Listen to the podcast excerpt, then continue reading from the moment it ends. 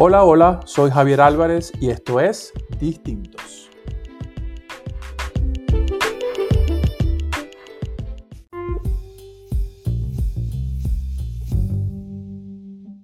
Bueno, a ver, voy y te presento. Eh, gracias, Ray, por, por acompañarme en esta, en esta loca aventura que emprendí hace poco tiempo.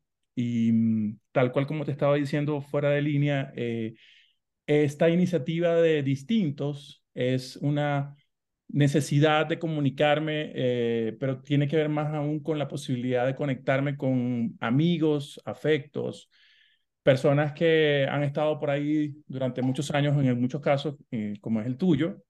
Eh, y te agradezco mucho por tomar el tiempo, una horita de tu tiempo para conversar como lo que somos, como amigos hace por ahí no sé cuántos años, pero, pero sé que ya son varios. Y, de, y bueno, de antemano, pues eh, la diferencia de hora, les cuento que Raibel eh, es de mi misma ciudad, donde yo, de donde yo soy, de Maracaibo, Venezuela, pero, pero vive actualmente en Uruguay, en Montevideo. Y, y bueno, Ray, te agradezco mucho por, por el espacio, por el tiempo, por la disposición. Y bueno, tal cual como te dije, esto es una conversación entre amigos. Cuéntamelo eh, gracias por la invitación. gracias ¿Vas a hablar, por ¿vas a hablar uruguayo? ¿Vas a hablar uruguayo? Eh, eh, no, todavía estoy modo, ya hablamos antes, estoy mm. modo maracucho. Si se me sale un ta o un che, es bueno. es normal, es normal, es normal. Eh, ¿Cómo andas? Gracias por la invitación, de verdad gracias por la invitación, gracias por tomarme en cuenta, por el, por volverme famosa en tus redes, Te vamos a volver famosa entre mis ocho seguidores del podcast, right? eso, cuando, cuando seamos 20 mil, en ese momento vamos a recordar cuando grabamos este episodio eh, y éramos ocho. Bueno, y gracias. Y sobre todo por el tema que vamos a hablar, este, por tomarme en cuenta con respecto a ese tema que es muy importante en mi vida, que cambió muchas cosas en mi vida, que hay un antes y un después muy marcado. Perfecto. Este, creo que eh, nací, morí, nací y me reconstruí.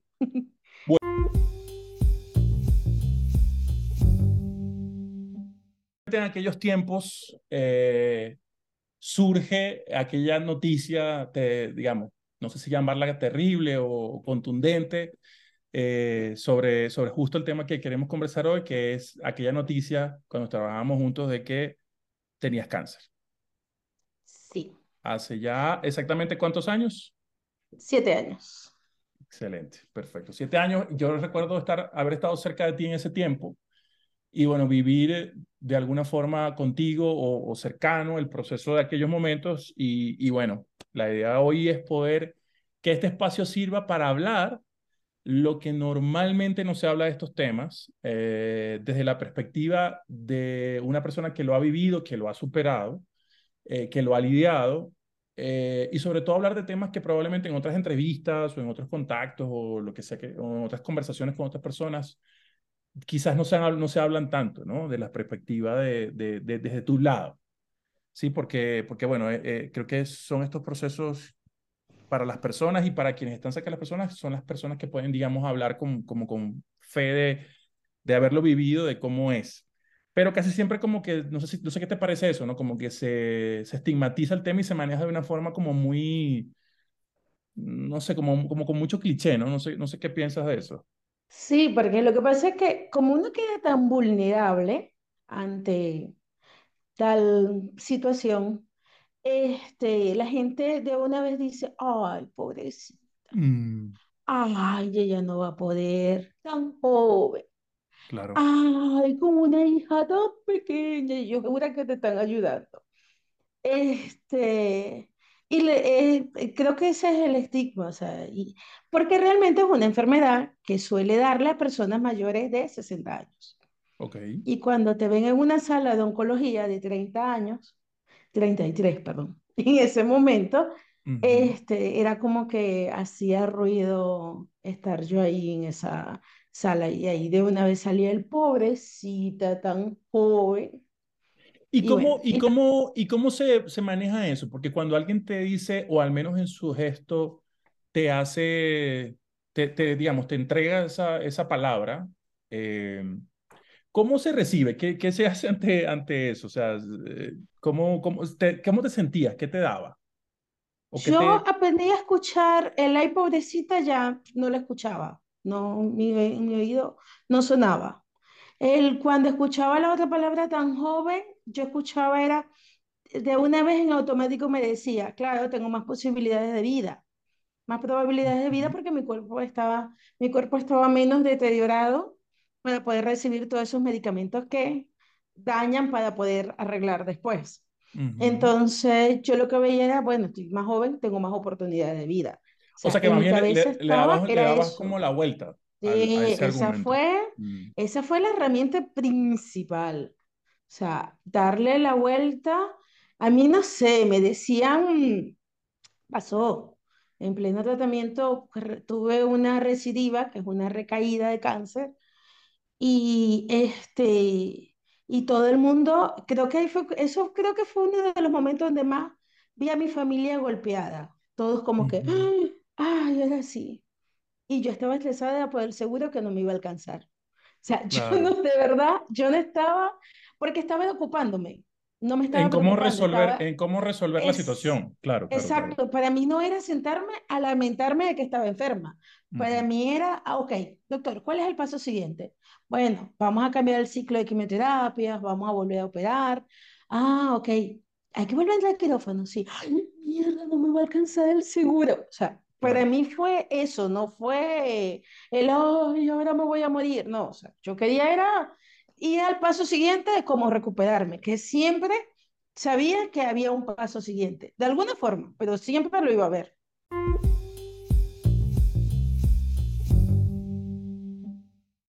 Súper. Y Ray, en ese momento, cuando, cuando, cuando entiendo que, que digamos, se, se develó la noticia, ¿qué, qué, qué sentiste en ese, o sea, te, recuerdas qué sentiste en ese momento? ¿Te molestaste?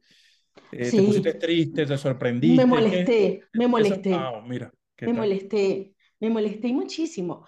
Me molesté porque, uno, el doctor me seguía insistiendo, me dijo, tienes cáncer, pero eso no es nada. O sea, él me seguía insistiendo de que yo no tenía cáncer. Este, y obvio cambié después de ese, de ese oncólogo, pero me molesté porque las cosas podían haberse manejado de otra forma, no enterarme como de la forma que me enteré, a este postoperatorio, que yo no estaba preparada, y en ese momento de mi vida, cuando las cosas no estaban bajo mi control, me molestaba muchísimo. Entonces me molesté, o sea, yo pasé del miedo a la rabia en dos segundos. Claro, eso que dijiste está, está bueno, ¿no? Eh, lo de, o, sea, quizás la molestia venía más porque tus, o sea, perdiste el control de la situación. Perdí el control. Ahí, ahí estaba como la molestia. Aprendí, aprendí a vivir y hasta la fecha vivo así, por fe, o sea, así, por día, por fe, este, he, me he ido reconstruyendo y he ido aprendiendo a hacer planes, no hacía planes a largo plazo.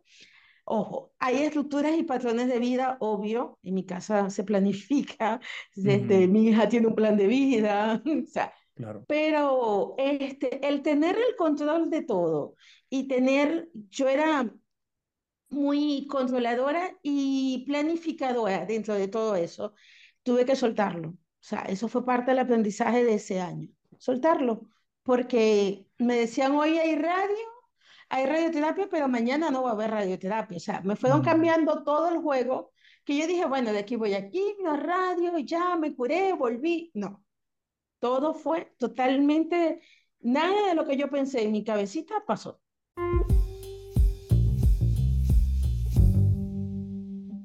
creemos que vamos a vivir por siempre sabiendo que efectivamente no es así, que, que cada vez que nosotros respiramos es un, es un aliento menos que nos queda, independientemente que seamos pacientes de cáncer o que seamos, o, eh, que seamos atletas de alto rendimiento, ¿sí?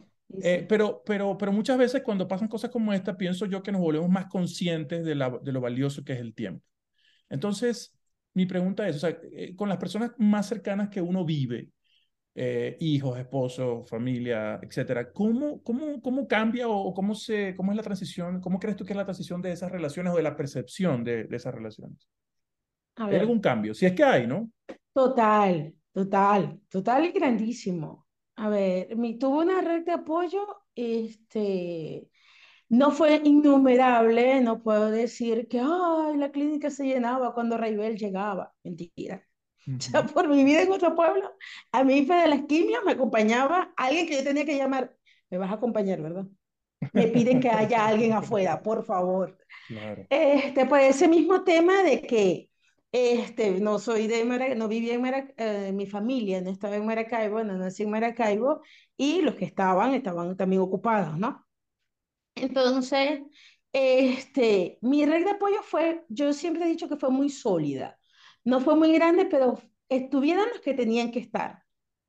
Tuve que filtrar, tuve que decir, ah, hubo gente que le tuve que decir gracias, pero no, porque su forma y su manera no era la más, la más edificadora, por el contrario, era más tóxica.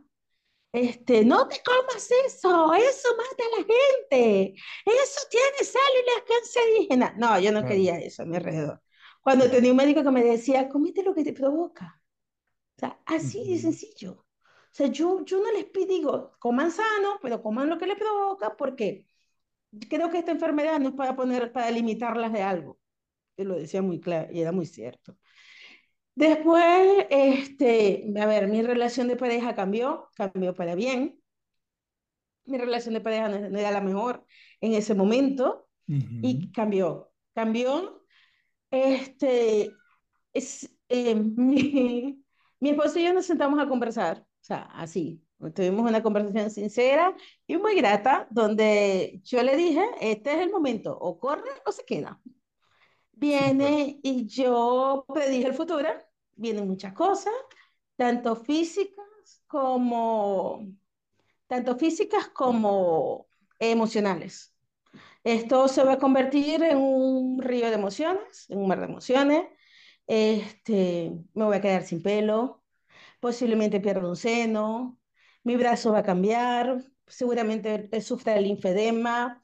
Este, voy a cambiar totalmente. O sea, la cosa que hoy está conversando contigo ya no va a estar. Wow, súper. Eh, es tu decisión. Claro. no me dijo, me voy, no me dijo, recuerdo que creo que fue una de las cosas más duras, no me dijo lo que cualquiera diría, ay, te abrazó y dijo, se, te voy a quedar. Me dijo, aquí voy a estar. Aquí voy a estar. O sea, porque veníamos los dos con una, veníamos muy golpeados en nuestra relación y me dijo, fue eso, aquí voy a estar. Y yo, ok. Súper, súper. Parece, parece, parece, no, o sea, parece que la gente se puede imaginar que hay como una, no sé, como un poema de, de, de, amor o algo por el estilo, pero a mí me parece, Ray, que esa frase resume todo lo que quizás se puede esperar en, en ese momento de tu pareja. Con, Seguramente con, lo, con las cosas buenas y malas que podían haber tenido hasta ese momento o las que vinieron después. El hecho de que te hayan dicho, aquí voy a estar, me parece una frase como para marcarla, ¿no? Grande, Carlos, grande, Carlitos. y de ahí fue mi amigo, mi enfermero, y cuando digo enfermero fue literal. O sea, Carlos era el que eh, limpiaba mis heridas. Este, de ahí fue mi enfermero, mi amigo, el payaso cuando tenía que ser payaso, el papá cuando tenía que ser papá, el niñero, aprendí a hacer colitas en el cabello de Annie. Este, de ahí vino un proceso muy grande que creo que y siento que nos consolidó más como pareja y familia. O sea,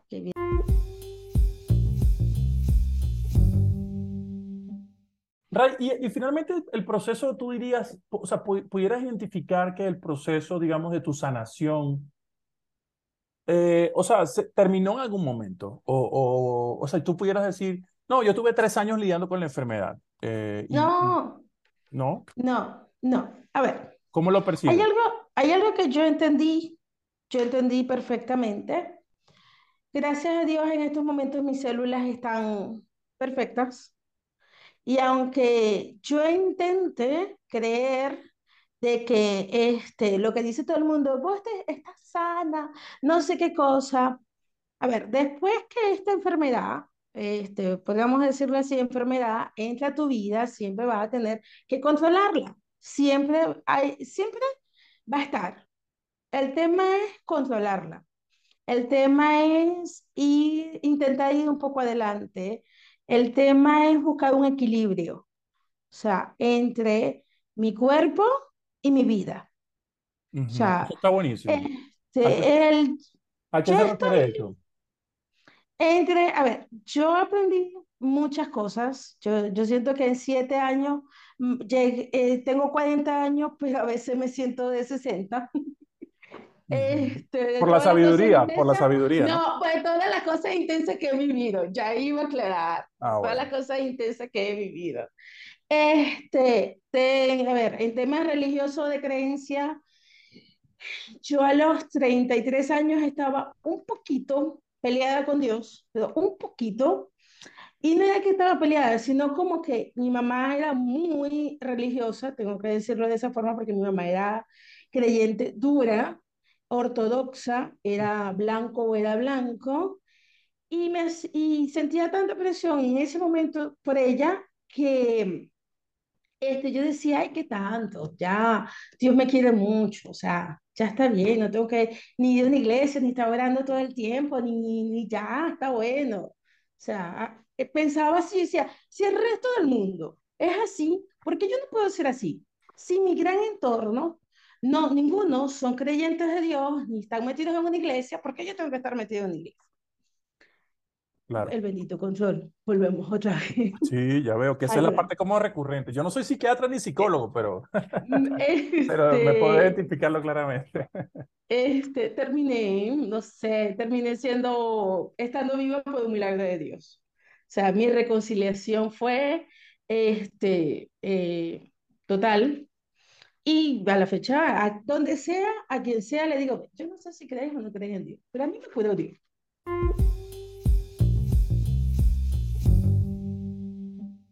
Uno con el tiempo va aprendiendo cosas y todos estos episodios, unos más fuertes que otros en diferentes facetas de la vida, te van dando mucha, muchas herramientas que te van transformando. Y la versión claramente tuya de hoy no es la de hace siete años. Y qué bueno, qué bueno que, que, haya, habido, que, que, esa versión se haya mejorado, porque toda esa situación te ha servido para, para ver cosas muy, muy, muy diferentes. Hoy hablaba con alguien, hoy hablaba con alguien que está padeciendo una mm, una metástasis de cáncer en varias partes de su cuerpo. Este, no nos conocemos personal, nos conocemos por las redes sociales. Ah, te cuento, por las redes sociales también hay una red de apoyo grandísima. Hay muchas personas que abren sus cuentas para contar sus historias. Y dentro que cuenten esas historias, una, las personas que leemos, yo no cuento mi historia ni mi día a día, yo pongo mis redes sociales como mi libro digital, mi álbum fotográfico digital, Pero hay personas que lo toman como su, su diario, su vida, la cuentan toda. Y hay personas que yo, esta, como tres, cuatro personas que yo miro mucho. Y para mí es como un alivio que ellas sientan lo mismo que yo siento. Porque tenemos un miedo constante de recaída, y si nos sale un granito diferente en la cara, ya sentimos que es un tumor que ya dio metástasis en todo el cuerpo que, y el miedo comienza a inventarte cada cosa. Entonces, cuando ves que a tres le pasa lo mismo, decía, ah, no, eso es, eso es parte de... Hoy hablaba con alguien y me decía, eh, ella comentaba que se le va, a volver a comenzar un ciclo de quimioterapia y ella nunca se le había caído el cabello y esta vez se le va a caer. Entonces, y lo tiene larguísimo. Este, y yo le decía que parte de, yo le comentaba que en mi caso, yo estaba segura que el cabello iba a crecer. O sea, y me disfruté el volver cuando volvió a salir el cabello. O sea, yo no voy a decir, ay, me disfruté la caída. Mentira, me disfruté el que me creciera el cabello pasaron cosas que yo nunca hubiese hecho. Yo nunca me hubiese cortado el cabello como un hombre bajito, bajito. Ay, y me encantó. Me encantó tener el cabello así. Y decía, ay, si yo tuviese los valores de dejármelo así corto. Pero no, no, yo quiero, yo quiero otra vez mi, mi look Bueno, pero, anterior. pero, pero yo creo que ahí, Ray, y esto sí, o sea, no sé si suena cliché o no, pero eh, es una reafirmación de cómo uno le puede dar la vuelta a la situación, ¿no? Eh, eso que acabas de decir me parece una pieza, pero, pero bueno, otra palabra, pa- otra frase para enmarcar, ¿no? No te disfrutaste la caída, te disfrutaste que te creciera de nuevo. A mí me parece que Sí, eso está sí. genial, porque es Los, los darle totalmente la vuelta a una situación eh, eh, dif- diferente. Y a lo mejor que le dijeras a esa persona, es que yo estoy seguro que te, segura que te va a volver a crecer el cabello. Sí. Fue lo Eso me mejor, dijo fue lo mejor que le pudiste haber dicho. Me dijo, gracias por tu testimonio. Le dije, ve, me disfruté mi rulo salvaje. Me salieron unos rulos que tenían vida propia. Yo no tenía forma de controlarlo. Tuve los rulos, estiré los rulos. Ya yo tengo mi cabello como lo tuve hace siete años y lo tuve a los dos años, al año y medio después.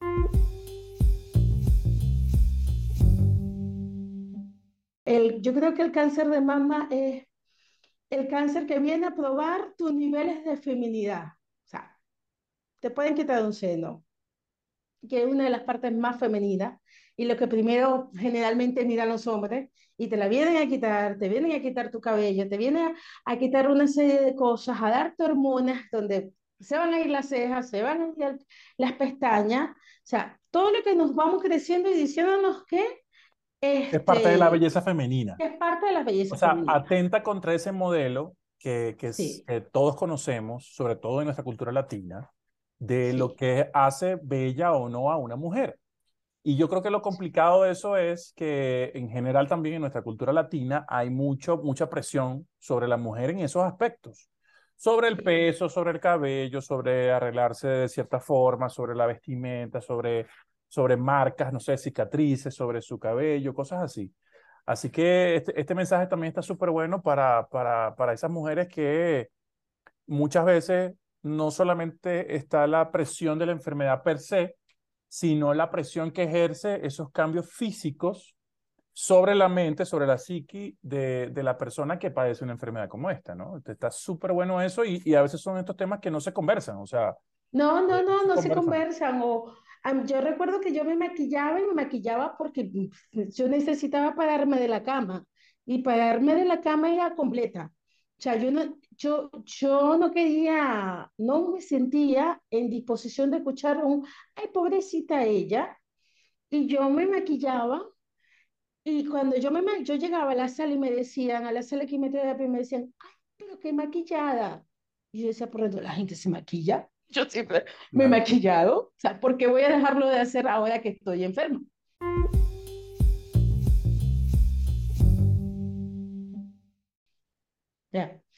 Yo fui, yo comencé a ir al psicólogo cuando tuve todo el proceso de, de, de cáncer, porque estando en una sala de los mil médicos que te toca visitar, este, una señora comentó de que su nieto le tenía miedo, porque cuando la vio sin cabello, y ya su nieto no la visitaba, y eso a ella emocionalmente le afectaba muchísimo. Ujú. Yo en ese momento caí en cuenta que yo tenía una niña de tres años que un día yo podía verme sin pelo y podía pegar gritos porque le tenía miedo a mamá. Y ahí fue cuando yo dije, no, ahí sí no me va a matar el cáncer, me va a matar esta situación. ¿Cómo la manejo? Pues yo tengo que controlar todo. Yo me fui a un psicólogo. Y el psicólogo me fue dando herramientas de cómo manejar el tema, de cómo explicarle a mi hija de tres años que mamá tiene cáncer, de que mamá ya no la voy a poder alzar, levantar, o sea, este, de que mamá se iba a quedar sin cabello, de que mamá iba a cambiar. Y ella me fue dando herramientas en todo el camino. Cada paso que íbamos, ella me iba diciendo, tenemos que esperar porque no sabemos qué va a pasar. En Ray, ¿y cada cómo crees, parte, cómo crees que te fue en ese proceso con, con Ani? Hablando de, ay, de- excelente, Sí, excelente. Sí, súper. sí, sí, Ani entendió perfectamente. La psicóloga me dio las herramientas que me tenía que dar. Yo jugué con el cabello, me lo fui cortando por partes. Llegaba y le decía, mira cómo me quedó, me veo linda, ¿verdad? No sé qué cosa. Y hasta que me lo corté como un baloncito y ella miraba a Carlos y me miraba a mí como que los dos tienen el mismo corte. Pero- y después me vio asignada y ya fue, o sea, ya. Ya, Qué no, bien, o qué sea, bueno. qué- ya mamá no tenía cabello.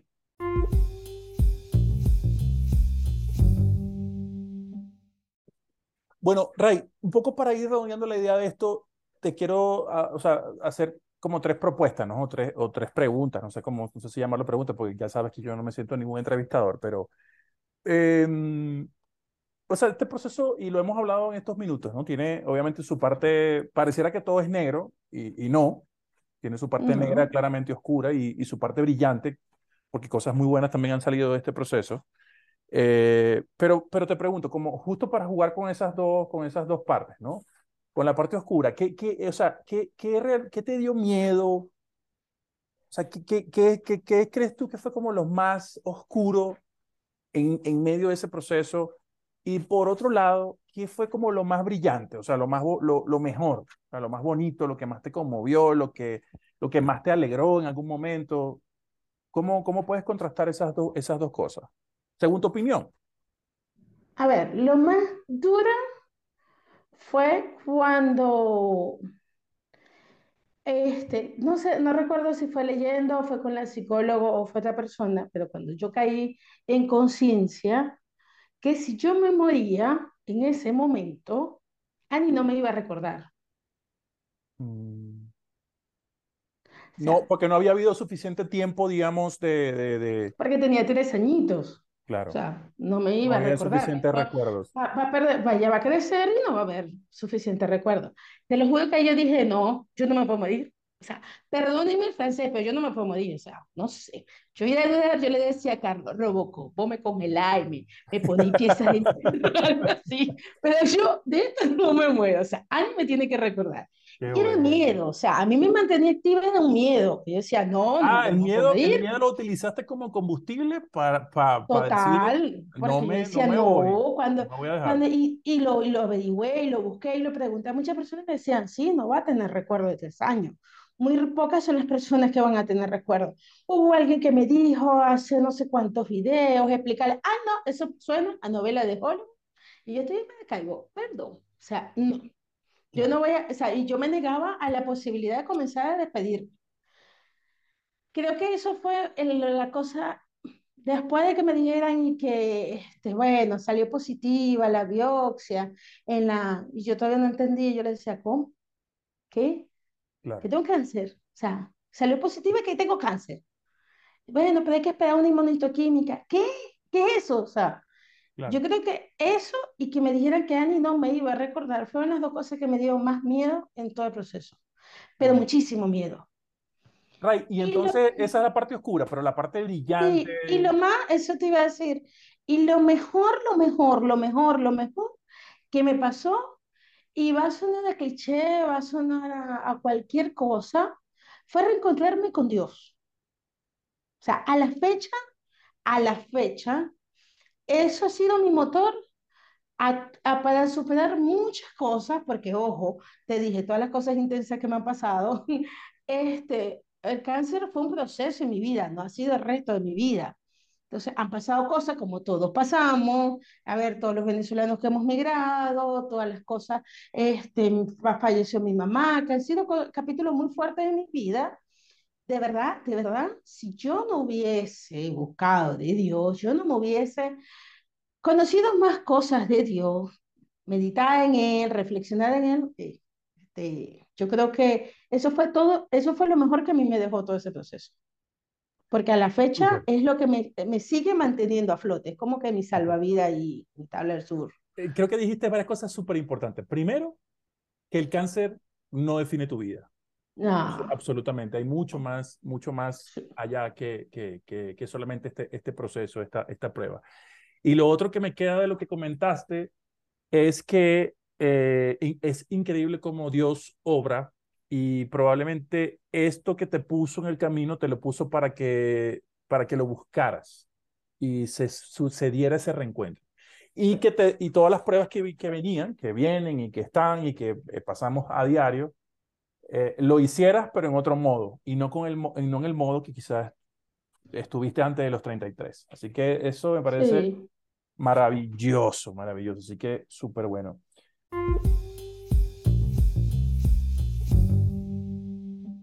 Claro, y te entiendo porque muchas veces puede ser que hayan personas que quieran hacer un aporte, digamos, voluntario, socialmente responsable, Y, y, a ver, seamos claros, pueden haber personas también que le quieran sacar provecho, sacar provecho comercial a, a una cosa como esta, ¿no?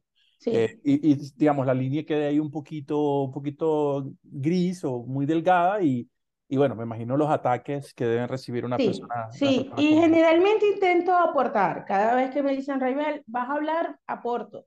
Cada vez que veo una, una calva por ahí feliz, me río, intento, si puedo conversar, converso, si puedo decirle, ya crece el pelo, tranquila, vení, mírame, me creció, comete lo que te dé la gana, viví, o sea, lo hago. O sea, no es que, ay, no le voy a decir nada. O sea, me, me, ha pasado que lo, que lo he hecho. Estuve pensando, Raibel Leal, eh, el nombre de, de, este, de este capítulo del podcast uh -huh. y ya lo tengo. ¿Cuál es? A ver. Te va a crecer el cabello o te va a crecer el pelo. te lo juro que se le vamos a poner. Me encantó, me encantó esa frase, la verdad que me encantó. Creo que ese va a ser el, el, el nombre. Cariño, te agradezco, te agradezco demasiado este tiempo.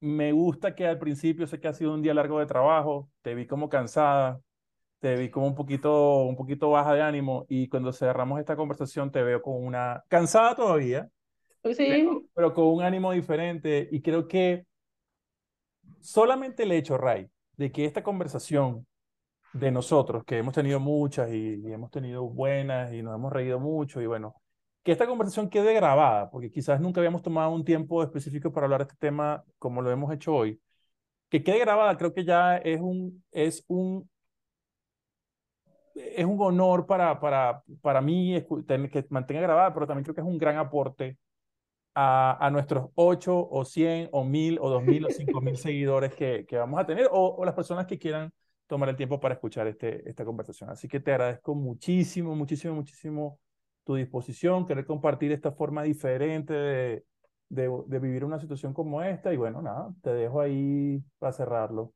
Como, como no, pero aquí siempre a la orden, como te dije la vez que me comentaste que viniste y me comentaste, yo siempre te sigo en todas las locuras. Este, eh, y esto no me parece una locura, es verdad, me parece un muy buen aporte a, a la sociedad, al mundo y a nosotros, que para cuando estemos aburridos volvemos. Y cuando tengamos que contarle esto a alguien, no tenemos que volver a repetir la historia. Vamos y le, le pasamos el podcast y, y ya. Cuando...